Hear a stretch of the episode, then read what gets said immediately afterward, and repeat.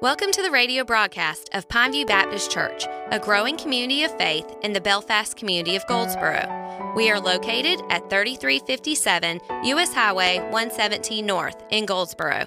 We invite you to find out more about our congregation by visiting us at facebook.com forward slash Pineview Baptist Goldsboro. Join us now for our weekly message.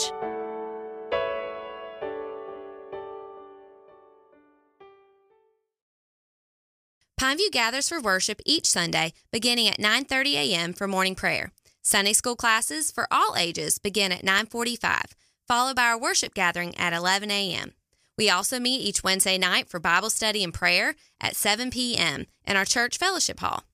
We are located at 3357 U.S. Highway 117 North in Goldsboro, North Carolina. We are a Southern Baptist congregation dedicated to expository preaching and biblical worship.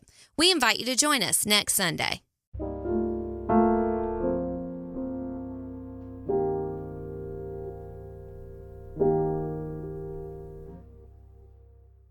All right, brothers and sisters, if you have your copy of God's Word, I encourage you to open it up to the 18th chapter of the book of Psalms. Buckle up.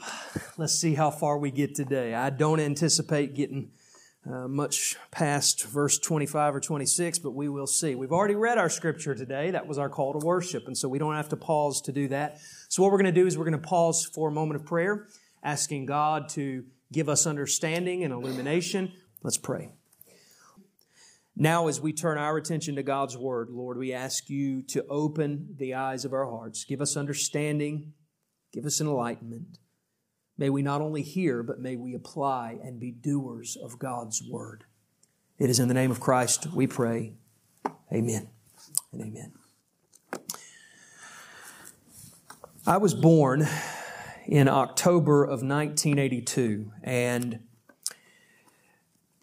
our family was very blessed um, early on. I, I, didn't have to go to daycare. Um, I went to granddaddy's house. And so for the first, what, four or five years of my life, most days I was, I was at granddaddy's. I was hanging out with granddaddy. My grandmother worked at a daycare, uh, but she would finish up early and she'd be home in the afternoon. So a lot of times it was just me and granddaddy all day. And I got some stories I could tell, but I won't uh, today because I don't have time. But one story that I am going to tell, because I believe it's a great illustration for what we're going to talk about today, is the fact that my grandfather had a profound influence on my life. Now, he passed away when I was seven, so I don't have any deep, vivid, and rich memories of him, but I do remember him. The thing I remember most is that those days at Granddaddy's house were very special during the summer.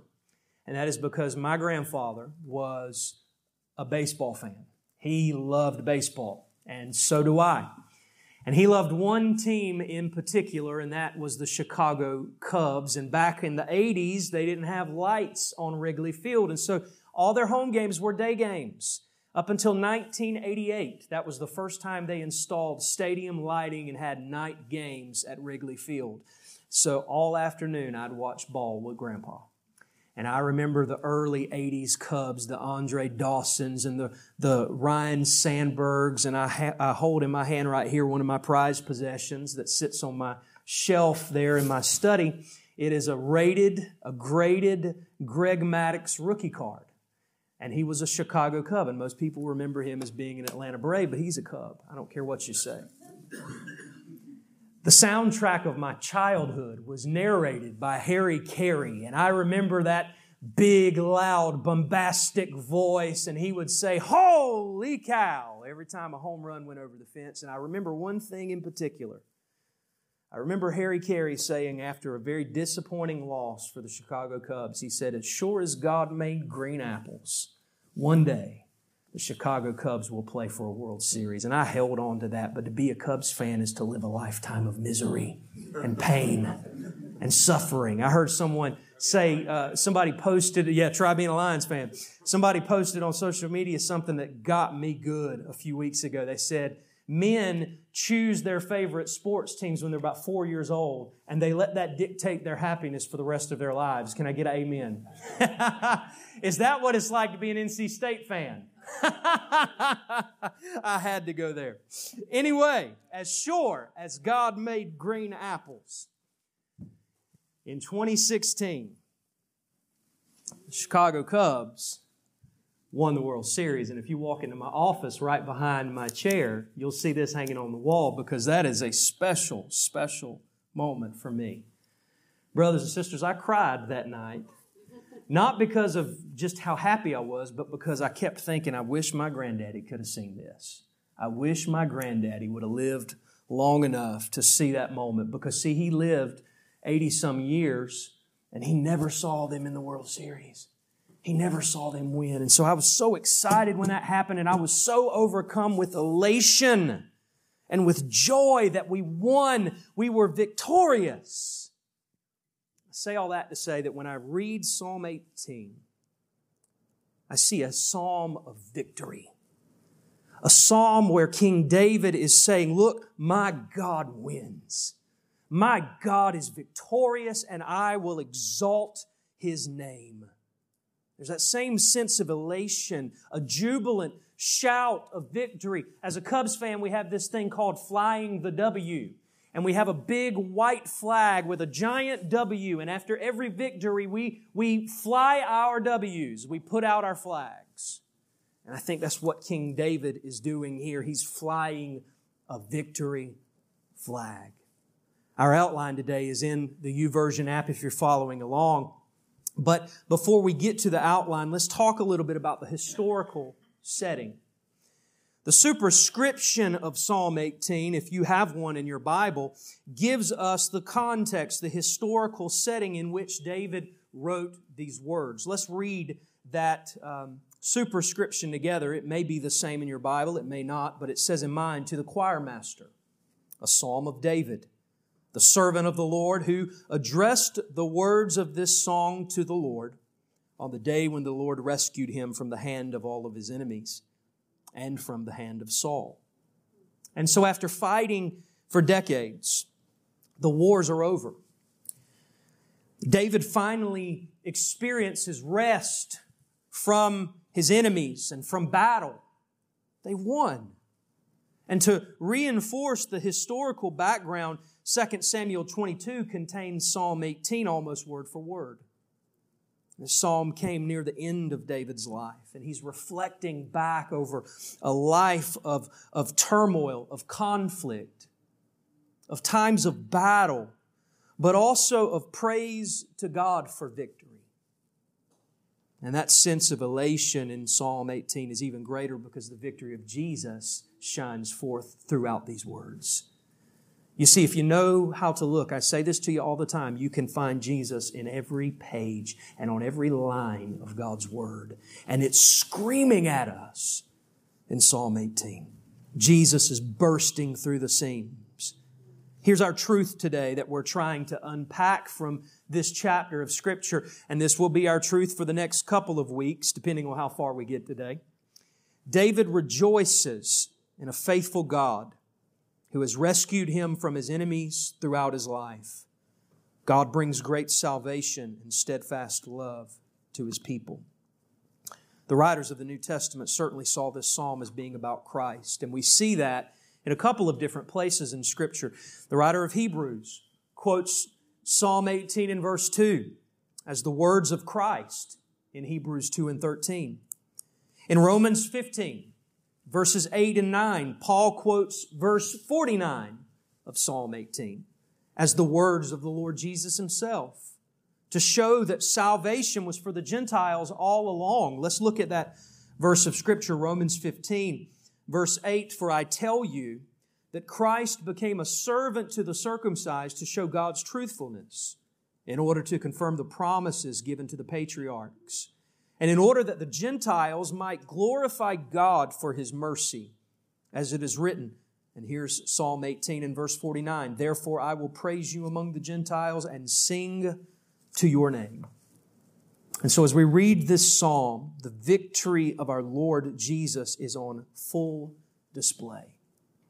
Commenting on this passage, H.C. Leupold said that David was given victory to make possible the greater victories of his greater son, Amen and amen. And so let's jump into our outline today. Like I said, it's available for you in the YouVersion event. And the first point, and it may be the only one that we really get through today, is David's praise. David's praise. Now, the first thing I see in verses 1 through 3 as we're looking at this psalm is that David's worship, this outpouring of beautiful language, this praise that is coming forth from him, is in response to the character of God. It is a response to who God is and what God has accomplished in David's life. Verse 1, he says, I love you, O Lord, my strength. A response of genuine devotion and affection. Now, I don't know how you are, but I don't tell people I love them if I don't mean it. It's weird. You know, I mean, and I don't say it to a whole lot of people because really, I mean, I love my wife, I love my daughter, I love my mom and dad, but beyond that, you ask me to die for somebody, and, and my list is going to be real, real short. But we throw that word around a lot, and I think we cheapen it, we demean it. But David is saying, Lord, I love you. You are my source. You are my all. He says, You are my strength. David's love identifies him immediately as a man after God's own heart, and he was called that in Scripture. He loved the God who had come to his aid and who had rescued him time and again. And so he refers to the Lord as his source of physical strength. My strength, my God, I love you. And now he points us to the character of God. And so let's look at God's character. David stacks up a, a, host of names, eight of them to be exact, to say who the Lord is to him. Now let's look at it in verses one and two. He calls him my strength, my rock, my fortress, my deliverer, my rock of refuge, my shield, the horn of my salvation, my stronghold. Notice how he repeats that pronoun over and over again. My, my, my Lord, my God, my strength, my protector, my stronghold. David claims the Lord as his own. He has a personal relationship with God. And that list includes almost all the names that focus on God's protection and His salvation in the Psalms. No other psalm has as many beautifully descriptive uh, uh, uh, explanations of the character of God as this particular one. And because of his love that we see in verse 1, he gathers them all in one place and he lifts up the greatness of God. He wants us to have this same love and appreciation for the God that he knows and loves.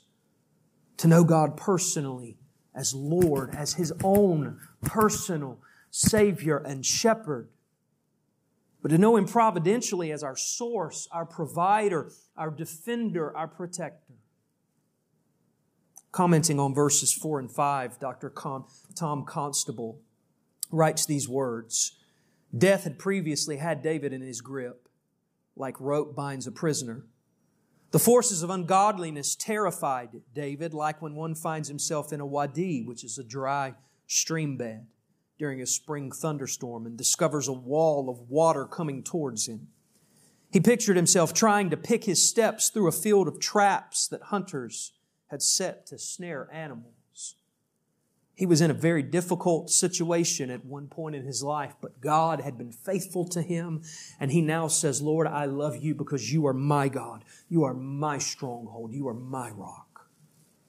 David's praise was in response to the character of God. But let's look at our second point today, which is God's deliverance. And I can assure you this will be the last one we get through.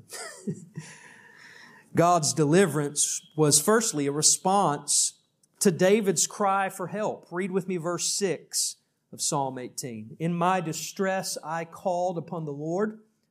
To my God I cried for help. From his temple he heard my voice, and my cry to him reached his ears. David feels that he's being dragged away to death, or at very least he's thinking back to when he felt that way. And as he's being dragged away towards impending doom, he stops and he cries out to God, and his cry was heard. Prayer. The answer is prayer. You need more holiness in your life? Have you prayed about it? Do you need your faith strengthened? Have you prayed about it? Do we truly want God's Spirit to guide us and to send revival, to pour out His Spirit and, and, and cause repentance to, to, to rush over this nation? If we truly want those things, then prayer is the answer. It's one reason why we're doing what we're doing. We want more people here to gather together on Sunday mornings for a time of corporate prayer, intense corporate prayer. Prayer is the answer. And we are encouraged today to know that God hears the cries of His people. He promises that, and He's moved to respond when we pray. It was Billy Graham who said that heaven is full of answers to prayer for which no one ever bothered to ask. We're to be a people of prayer. And we see in God's Word that God hears our cries for help. And that is a response from God when His people call out. But how does God respond? How does God respond when His people cast their cares at His feet? Well, we see that in verse 7 down through verse 19. God responds in power, in might. Let's read this section. We have to. We just absolutely have to.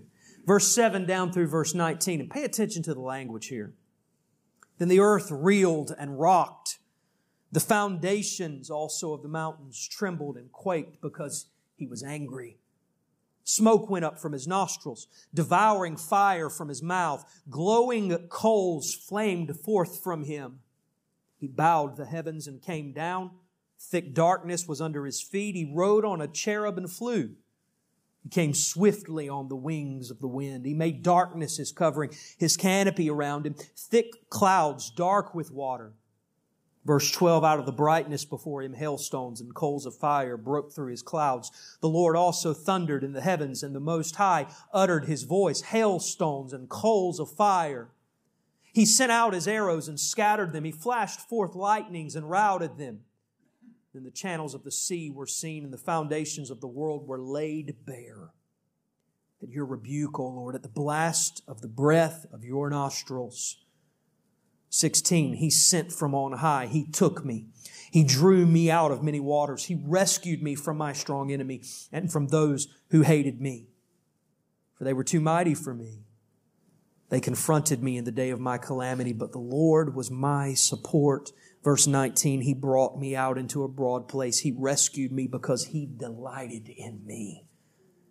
Do you see that beautiful language? We don't serve a weak Savior, but a strong and a mighty King who responds to the needs of His people in power, in might. Because he hears our cry, he knows our faith and our trust in him, and he is moved to respond. I love the imagery that David uses here. Picture a violent storm with lightning. We had one the other night. Man, we had a good one. When was it? Friday night? It was Friday night. I mean, I had a, I had a swamp in my front yard when it was done, and the lightning, it was beautiful. But it's also a terrifying thing. You don't want to be out in a storm holding a lightning rod when the lightning starts coming down because you're going to die. It's going to kill you. It's going to hurt really, really bad. It's a terrifying thing to be caught off guard and stuck in a storm like that. High winds, torrential rains, black skies, flooding.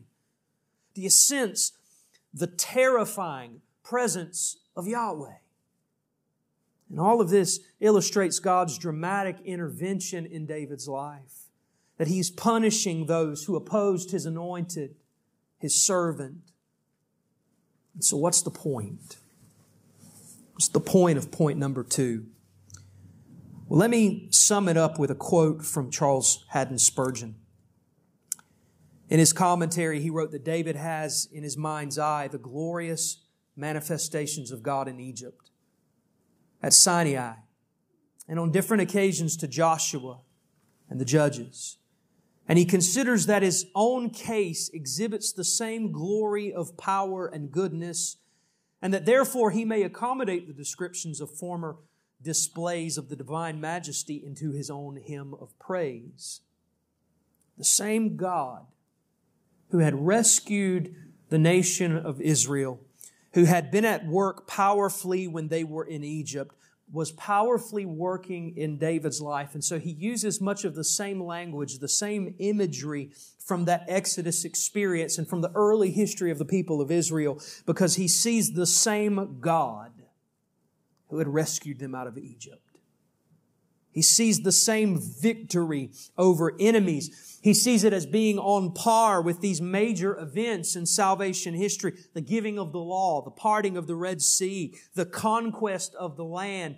That imagery is pointing back to that great and mighty God. So why does God respond? And we're going to stop with this right here. Verse 19. Notice the last part of that verse, because he delighted in me. Now that's a wonderful place to stop. I couldn't have timed it any better. Perfect. Why does God respond, brothers and sisters? Is it because you're a good person? I'm not getting any answers. Is it because you're a good person? Because there's none righteous, no, not one, right? But God responds because He delights in His children. You are the apple of his eye. You've got a special place in his heart. And so I want to close with the rest of the quote from Spurgeon. Why Jehovah should delight in us is an answerless question, a mystery which angels cannot solve. Believers sit down and inwardly digest the instructive sentence now before us and learn to view the uncaused love of God as the cause of all loving kindness of which we are the partakers. As we close here in verse 19 of Psalm 18, I want to say to you, ponder today, sit down and ponder why would this God love me? We'll build on that theme and expand on it next week as we continue and we turn our sights, our attention more to that victorious and soon returning King. This is God's word. It is for us as people. Say it with me. Thanks be to God for it. Heavenly Father, we love you. And we are overwhelmed by the fact that you love us. As King David said, you delight in us. Why? Who am I? There is no righteousness in me. There is nothing good in me. Nothing that makes me beautiful or lovely or attractive to the King of Kings and the Lord of Lords. But He has called my name and He has saved me. And today, everything that I have, everything that I could boast in, it's nothing save Christ. And so I pray today that we, like David, would be so enamored with the great love of God and the deliverance that He provides that we too would say, He delights in me. Lord, thank you for your loving kindness, of which we are partakers. It's in the name of Christ we pray. Amen and amen.